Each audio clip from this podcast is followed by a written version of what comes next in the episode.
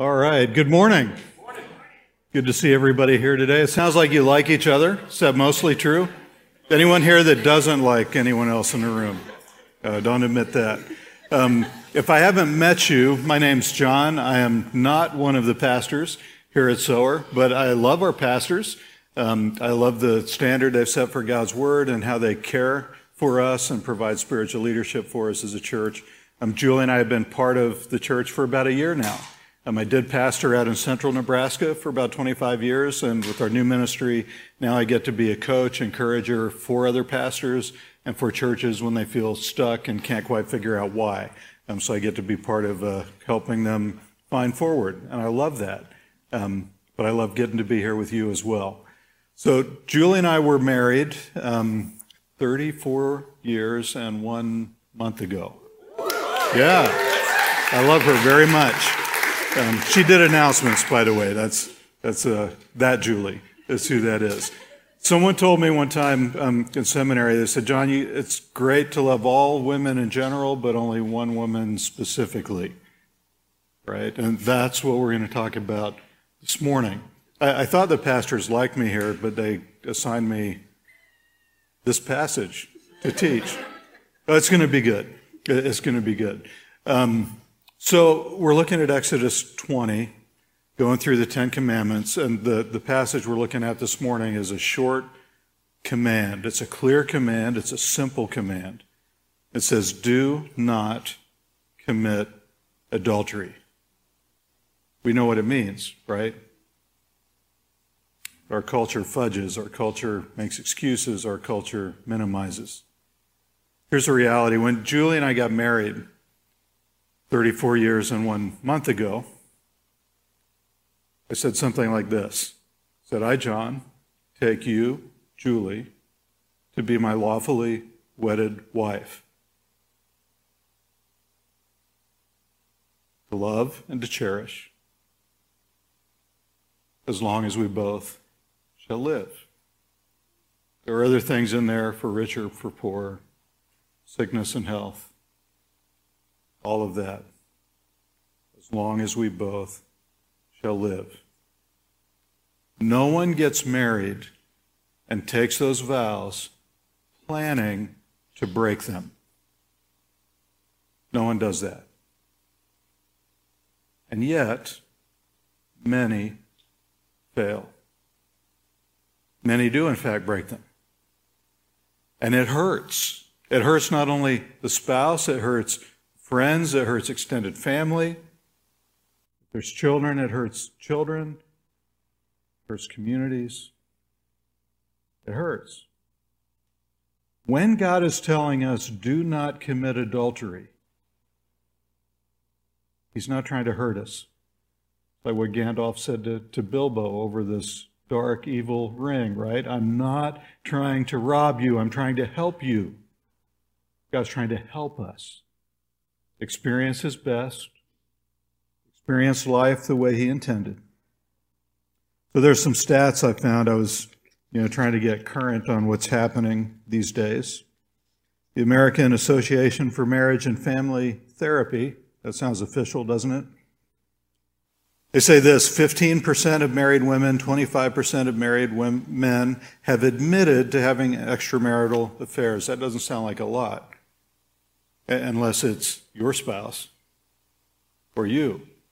Then it's everything all of a sudden, isn't it? And those are just the ones who admit it, not the ones who didn't and haven't got caught yet. Psychologists tell us over 50% of the divorces that happen happen because of adultery. 36%, that's a high number, admit to having an affair with a coworker.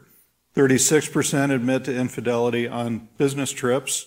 That's high. 17% admit to an emotional or physical infidelity with a brother or sister in law. Now, some of you are thinking, ooh, but it happens. I've seen it happen. So have you. Adultery is a killer. The number one reason women cheat is emotional connection. Number one reason men cheat is sex. I, I guess I'll just say on the front end what we're talking about. I'm going to be specific, but not graphic. Okay? I was curious. I don't know if this magazine's any good. It was an oddity I found a magazine called Best Life set out to discover or to rank all of our states, 50 states in America, um, to find out who is the most adulterous state. With the statistics and information they could find, Nebraska is number 14. I don't know what that means, but it can't be good, right? 14 out of 50 on that list. And now I know immediately you're thinking, who is this guy and why did I come today? What a bummer, right? What a bummer. Listen, I want to help you too. I want to encourage you. Here's the question How in the world do we obey this command that God's given us? Why does it matter? How do we obey it in a culture that minimizes, ignores, excuses, and sometimes, let's face it, celebrates. You ever watch a, a, movie, it's a romantic movie, and you get to the end and realize, wow, this couple I'm cheering for, that they got together, they both committed adultery to get there. And I feel good about it watching the movie because that's what the director and the composer and the actors all aimed at. It does something wrong in our hearts when we lose track of God's word and God's perspective. So, th- this morning, with the time we have, I, I just want to unpack this a little bit. I'm going to hit quickly on what is adultery and why does it matter to not commit adultery, and then hopefully to live a little bit longer and how can we possibly obey this command when so many around us, and maybe some in this room, have experienced the pain fallout of what happens when adultery happens. It's very real and it hurts. So, uh, adultery, we'll just start with what it is. It's pretty simple. Adultery breaks a vow of exclusive, lifelong intimacy, usually with dishonesty and deception. You know, if you're in a relationship that you're um, not fully disclosing to your spouse, major red flag. Major red flag.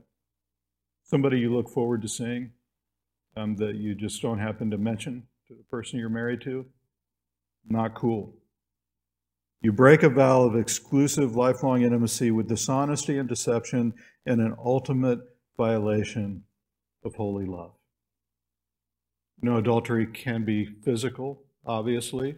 Most adultery starts out emotional, starts out as friendship, as connection, laughing over coffee, enjoying each other's company, relational, and then it goes physical. Guys, we got to be honest. A lot of adultery is fantasy adultery, isn't it? Fantasy adultery. Matthew chapter 5 is where we're going to look and see what Jesus says about adultery. Because we have to deal with it in a heart deep way, and Jesus goes right to the heart in this passage. Matthew 5 27, he says, You have heard that it was said, You shall not commit adultery. But I say to you that everyone who looks at a woman with lustful intent has already committed adultery with her in his heart.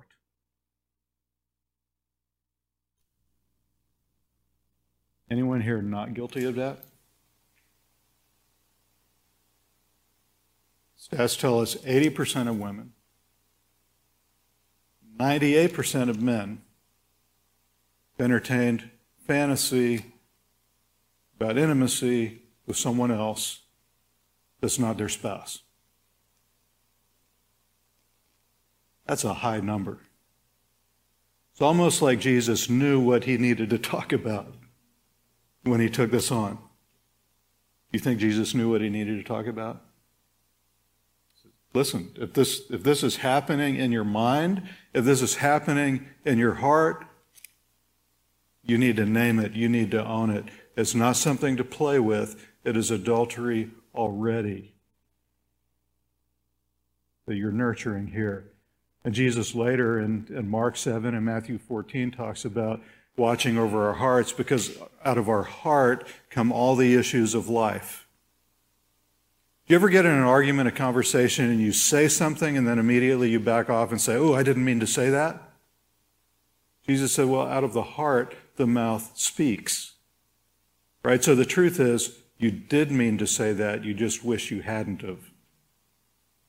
You wish you filtered it first. You wish you took a breath. In that same passage, he's telling us all sin is that way. All sin begins here, including adultery. And so it has to be dealt with at a heart level. Why does it matter? It matters because it destroys the marriage bond. God created marriage initially. He said, For this reason, a man leave his father and mother, he will cleave to his wife, and they will become one. They will become one flesh. Jesus later comments on that and says, What God joins together, no one should separate. Adultery separates. Adultery violates that vow. Adultery violates the relationship God Himself creates with His intention for what will happen with each couple that He brings together. Adultery violates that. Proverbs 6:32 says the one who commits adultery is lacking sense. He would destroy himself who does it. Wounds and disgrace he will find and his reproach will not be blotted out. You hurt yourself when you step into adultery. Hebrews 13 the marriage bed is held in honor, to be held in honor among all. Its bed is to be undefiled fornicators and adulterers, God will judge. That should cause us to hesitate a moment. God Himself cares deeply about marriage being honored and intimacy being pure. Deuteronomy 5 the other passage where we find the Ten Commandments repeated, he gets to the end and he, he unpacks why. He says, You shall walk in all the ways the Lord commanded. Why? So that you may live, that it may be well with you, that you may prolong your days in the land that God has given you. God wants us to live in his kingdom blessing, to live in the fullness of life he intended. And all sin, any sin, including this sin of adultery, breaks that. It puts us more in God's discipline than in His blessing. So we've all been impacted by it somehow. Maybe that's been you. Maybe that's been someone you're connected to. Maybe it was your parents. For me, it was my parents. Um, maybe it's close friends, sibling, it impacts, there's collateral damage for everyone. It goes beyond God's intention for human relationships. There was a young man in our early years of ministry who had a unique passion for Christ. He was hungry, he was growing. I had been mentoring and discipling him. We brought him on staff part time because he was wondering if maybe God had called him to ministry. We we're giving him an opportunity to flesh that out. He was over small groups. Within a year and a half, the small group that he was leading himself personally was becoming a small church in a town 20 miles south of ours. We were watching, we were celebrating, we were excited. We we're going to get to, you know, plant our, our first real church. And then I get a phone call two years in. Hey, John, I, I think he's having an affair. Here's why. I wish I had FBI investigator training for that moment. But the Holy Spirit is good, and you lean in and you explore and you sniff out, and sure enough, it was, it was real and it was worse than what we thought.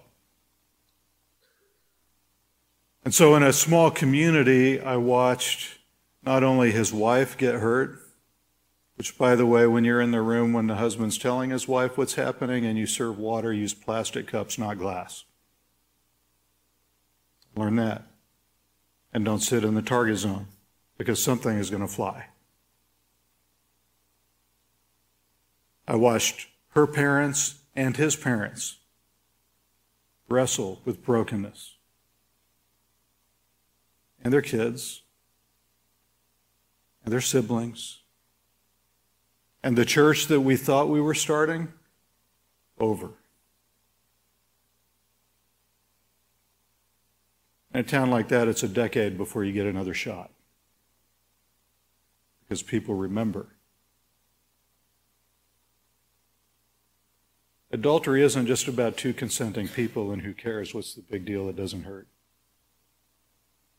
Hurts. And God is telling us this for our good.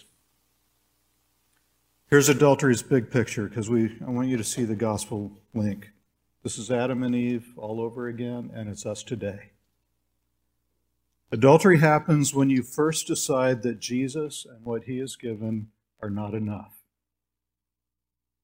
Right? If you're single, Jesus is not enough. If you're married and Jesus has connected you with a spouse and you look at Jesus and you look at your spouse and say, Sorry, I need more, I want more, I want different, you're not enough. You decide that. And then you act on that decision by believing the illusion that what is forbidden is actually going to be most fulfilling. God says you can have everything except this one thing. Uh, and Satan says, no, this, this one thing is actually the most fulfilling thing. And we decide we're going to believe that. We're going to believe that. And we act on it. And then everyone lives with the fallout. Not just you, not just your spouse. So, still, we're still in bummer land, aren't we? Why did I come today again? It was all bad news. What do I do with this? How do I obey? I want to unpack three things, so we're going to have to look at some other passages and, and pull them in um, to look at the help that God gives us. The first one is this we need to recognize the danger and we need to run as fast as we can. This is the first thing. Not the only thing, but it's a thing. We, we need to be like Joseph when Potiphar's wife continues to press and press and press, and now he's a slave, so he can only run so far, but he runs as far as he can run, and God ends up protecting him in a jail cell where she, where she can't get to him anymore. Right? You think that's a curse? It, we know it ended up being a blessing. He had to run, and so do we. Here's the mistake you and I were vulnerable to adultery the minute we think that that would never be us. When we think, I would never do that, I would never do that. Wrong. Because all of us, the right circumstance, the right situation, the right level of burnout, the right collection of small compromises, and we are all capable of much more than we want to be capable of or would think we could be. Proverbs 16 says, Pride goes before destruction, a haughty spirit before stumbling. 1 Corinthians 6 says, Flee immorality. This is the strategy. Flee immorality. This is not the time to, to sit and think, how close can I get before I catch on fire and it can't be extinguished. It's time to run. Avoiding adultery calls for drastic measures. If you still have Matthew 5 open, look where Jesus goes next. He warns about adultery of the heart. He says, Listen, if your right eye causes you to sin, tear it out and throw it away. Does that seem severe to anyone else? I know we have purity groups and porn groups, but I've also noticed most of you have two eyes in your head. Just saying. If your eye causes you to sin, maybe you should light your computer on fire.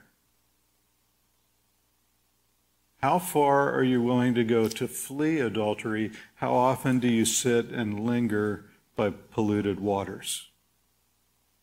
That's the question. Jesus is telling us running needs to be part of the strategy. Don't sit and wait.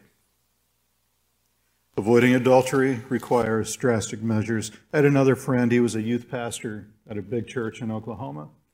His wife was the kids pastor there, also, or worked in kids ministry there. Um, It's her first ministry. Married, you know, ministry was stressful, marriage was stressful, all of that. And within their first five years, she was having an affair with another pastor on staff.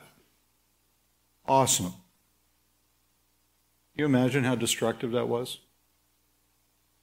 So he ends up back in our town because that's where he grew up. He's hanging out, he's trying to put his heart together, put his life together, figure out what's next. One of my early conversations with him, he, he said this. He said, John, he said, I've just concluded that anytime a man and a woman hang out together alone a lot, they're going to end up in bed. Period. I know he was hurting in that moment, and that may sound crazy sexist to you, I'm going to tell you, as a pastor who's seen this happen too much, I'm not going to test that out. When you feel your heart being drawn to someone who is not your spouse, that you're enjoying being with too much, you need to check something about that.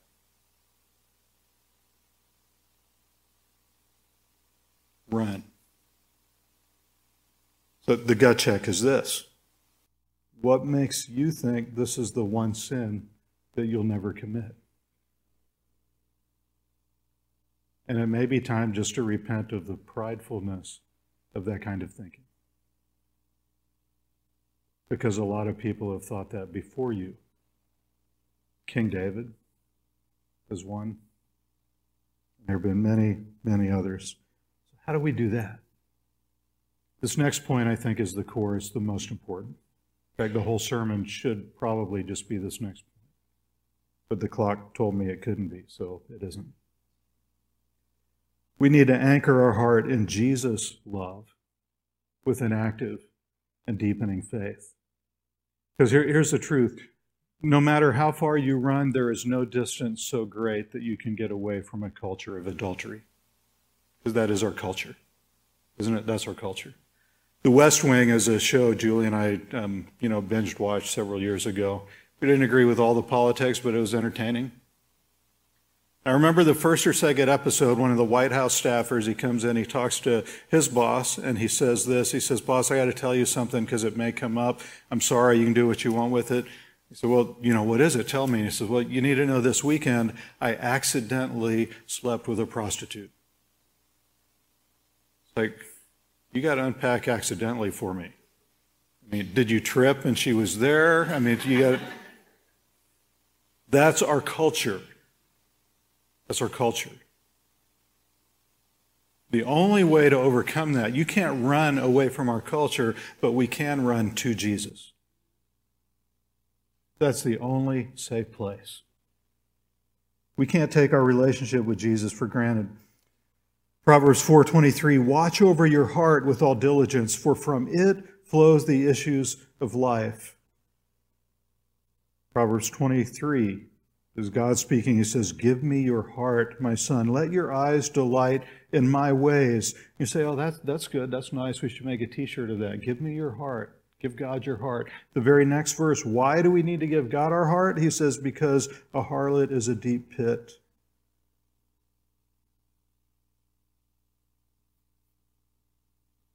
Giving our heart to Jesus, resting our heart in Christ as our only escape. The answer is not to grit your teeth and try hard to do better. Fleeing is good, temporary, but we need more than that. In a fallen world, marriage can be disappointing. Adultery is more likely when we let our hearts drift from Jesus. We got to stay on track with him. I want to share a verse from 1 John chapter 4 with you. There are many verses that picture this for us. But I think this one, I love this one especially. It talks about faith and it says, We have come to know and to believe the love that God has for us. That's what I'm saying we have to do to avoid adultery. Whether it's John 15, abiding in Christ, whether it's Galatians 5, walk in the Spirit so that you will not fulfill the lust of the flesh, whether it's just believing the love that God has for you, this is what we need. Because here, here's the problem we all long to have meaningful love relationship. We long for that. But none of us love well. For all of us, our, our love is polluted, it's selfish, it's false. We want someone else to love us perfectly, and we can't love them back perfectly. Right? So it's not fair. Whoever you convince to love you well, you're not going to love them well, and they got a bum deal. Even though you want to complain about them for not coming through for you. The, the problem with that equation is any marriage equation without Jesus is always going to be disappointing. But when you let Jesus meet your needs, that lets your spouse off the hook. See, Julie is awesome. She's amazing. I love her. She's been a, a better gift than I ever knew 34, 35, 30 years ago. We started dating in high school. She is much more precious than I knew then. She's a gift of the Lord, but she is not Jesus. Only Jesus can heal the brokenness of my heart. She couldn't. She can't. But Jesus can use her to be a blessing in my life. And if I'm letting Jesus take care of my heart, he can let me be a blessing to her. And this is what holy, godly marriage looks like. Does that make sense? Without that, we're all vulnerable because your heart has longings and your heart has needs. And you connect with other people who meet little scraps of the need that you have, and you forget your spouse might be meeting 60% of that, and you're stiff arming Jesus who could meet 100% of it, and someone else met the next 10%, and your eyes light up and you think, this is the answer. Because we get stupid when we're not depending on Jesus. We get blind. We miss the big picture. It's easy for us to see stupid in other people. It's harder to see it in the mirror.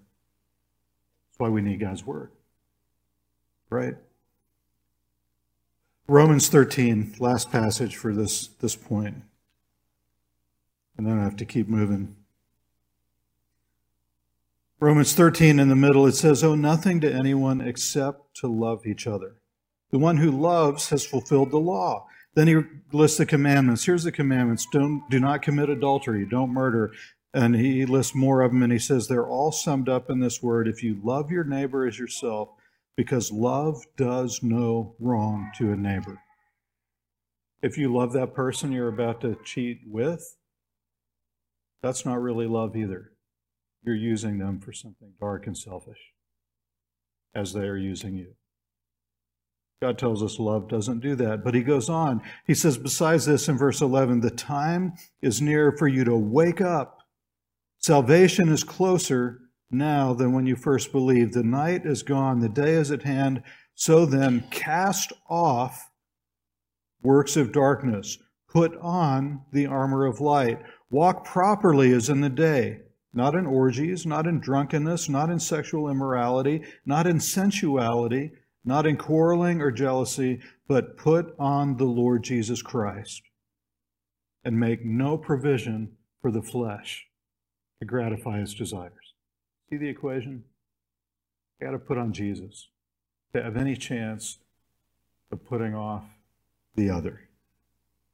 So, the cool thing is to know Jesus gives grace and strength for this to happen.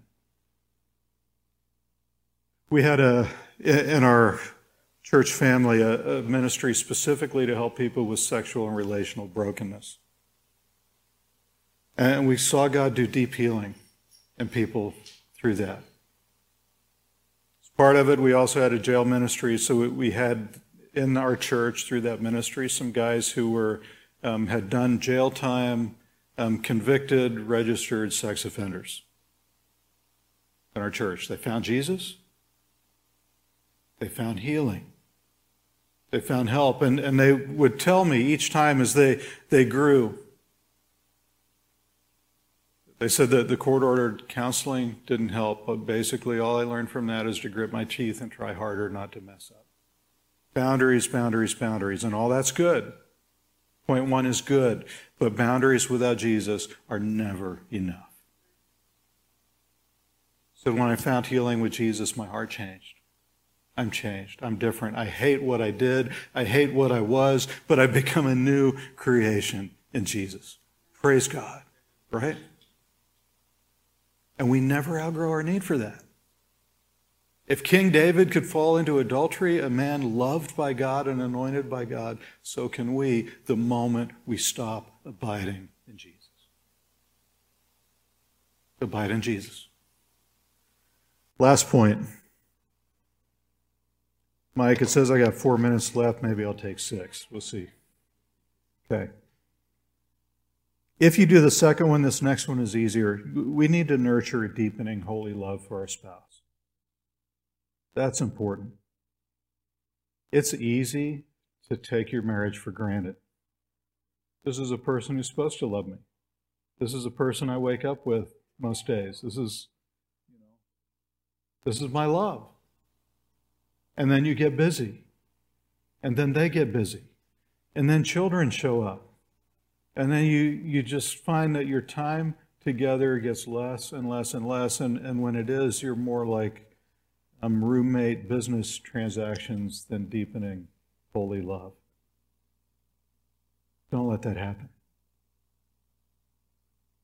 Yes, Jesus needs to meet your needs and your spouse's, but if you're married, you promise to be part of that. And you need to be intentional about being part of that. Proverbs 5 15 to 22 is all worth reading. I want to give you just a little bit. Here, here he says, Drink water from your own cistern, fresh water from your own well. He's not talking about wells. He's talking about don't go looking for someone else when you're married. You have someone that you're supposed to love. You have someone who's in the best position to love you. Just stay focused there, please. That's what God's telling us. A couple verses down. Let your fountain be blessed and rejoice in the wife of your youth. Yeah, but she's not in her youth anymore. That one's in her youth, but my wife's not in her youth anymore. God says, no, rejoice in the wife of your youth because you're not a youth anymore either. There's beauty in that. When we do marriage prep, I think I, Julie and I would tell couples find a couple in their 70s who still hold hands and who, when they look at each other, there's a sparkle in their eye, and you talk to that couple because they have something to teach you. Getting married is easy. Deepening in marriage over a lifetime, that takes Jesus. That takes something else. But that's the dream for all of us, isn't it? If you marry, that's what you want. So you got to nurture it. Here's the deal adultery is more likely when you put your marriage on cruise control. And what can happen is you tell yourselves, and I, have been guilty of this I know I'm sorry, honey, it's just a season. It's just a season. Once we figure this out, then I'll have more time. Once we get that done, then we'll have more time. The problem is a season becomes a year, becomes a half a decade. Don't deceive yourself. Whatever's happening is happening, and if you don't like it and it's not good, choose something else as quickly as you can. We had to, to find time. We have four kids that were all within six years of each other growing up. They're out of the house now, praise God. It's wonderful when they're with us, it's wonderful when they're not. Some of you, you'll understand that someday. It's okay. We loved our kids. But what we found, uh, this will sound stupid, one of the early things when I came home, the, the first 15 minutes we were home, um, we called that couch time, and that was me and Julie sitting together, and we'd tell the kids, "You're gonna, I'm gonna play with you in a minute, but right now I'm gonna talk to, to your mom." That seems silly, but I'm telling you that 15 minutes was worth fighting for because it gave us an anchor point to stay connected at a time of life that was really busy and crazy. That made it easier to plan date nights. That made it easier to plan other things. It made it easier to connect around other things because we had a daily planned, intentional connect. I'm not saying you have to do that, but you need to do something um, to be intentional about nurturing your marriage. The same guy I told you about who was in ministry, his wife had an affair with someone else on staff. That guy. He got married again. And it was so, it was almost sickening cute. They, they would come to church and they would sit together, and it was, they weren't in the same chair, but it almost looked like she was literally sitting on his lap, almost, you know, when they were in church for worship. They were just inseparable. And we watched this happen over a five year period before he got a job in another community moved on. But you know what he, he said? He said, John, I, I realized I wasn't as intentional as I needed to be to love my wife. That's why she was vulnerable. I'm not going to let that happen in this marriage. And what I'm going to tell you is whatever marriage you're in now, don't let it happen to the one you're in now. Be intentional about loving the spouse you have now. Why is it? Last thing on this point. You can look at the passages Ephesians 5, Colossians 3, 1 Peter 4, a lot of the Proverbs. You got to ask yourself, why is it in so many places in His Word God has to give us direction about marriage? Husbands, why does God command us to love our wives? You get married, you think that's ridiculous. No one has to command me to love her. I love her. I'll always love her. I'll never stop loving her. Till statistics tell us two and a half years later, you're in the disappointment zone, not in the I just fell in love zone. You have to nurture that garden. God commands it. Why? Because our hearts are fickle. We get bored and distracted. And we need to hear God's commands. I got to land the plane. I give you a gut check. What are you doing to deepen your marriage? If it's nothing, then it may be time for you to repent of that and start doing something to deepen your marriage. I got to leave you with one word because I know with the way adultery works, this could have been a really hard word for some of you to hear. And you're wondering, well, what do I do now? Well, repent and return is always good. Repent of your pride, return to humility, Re- repent of not having Jesus and embrace Jesus, his, his gospel love for you. Repent of neglecting your marriage and start leaning into your marriage. But most of all, I want you to hear from John 8. An adulterer was caught, and it says, in the very act of adultery in John chapter 8, brought to Jesus forcibly in humiliation, I'm sure totally embarrassed, brought to Jesus, and they throw her down in front of Jesus and say, Look, we caught her. Here's what the law says. What do you say? John 8, you remember what Jesus said first? He said, Well, whoever here is not guilty, go ahead and throw the first stone and they all leave because it's heart deep, we're all guilty. Then he asked her, Where are your accusers? Where are the people, or who's here left to condemn you? And she said, No one. And, and Jesus said, I don't condemn you either. I want you to hear this. The point of God's instruction is not to look for a way to condemn us,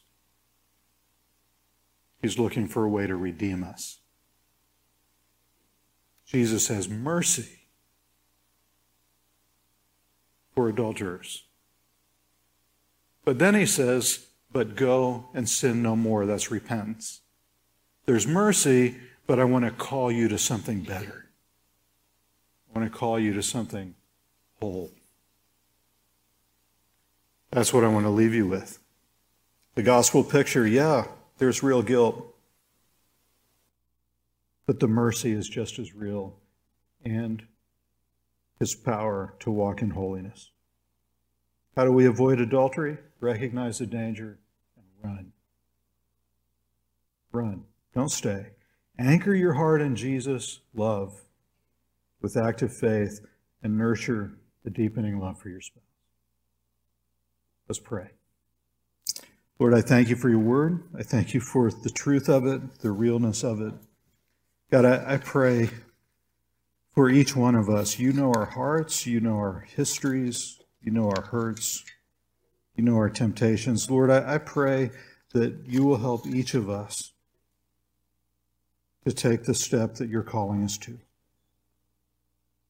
Help us to deepen in you. Help us to let go of hurt and pride. Help us, Lord, to be cleansed from unholy thinking. Lord, help us to live with a deepening faith in you.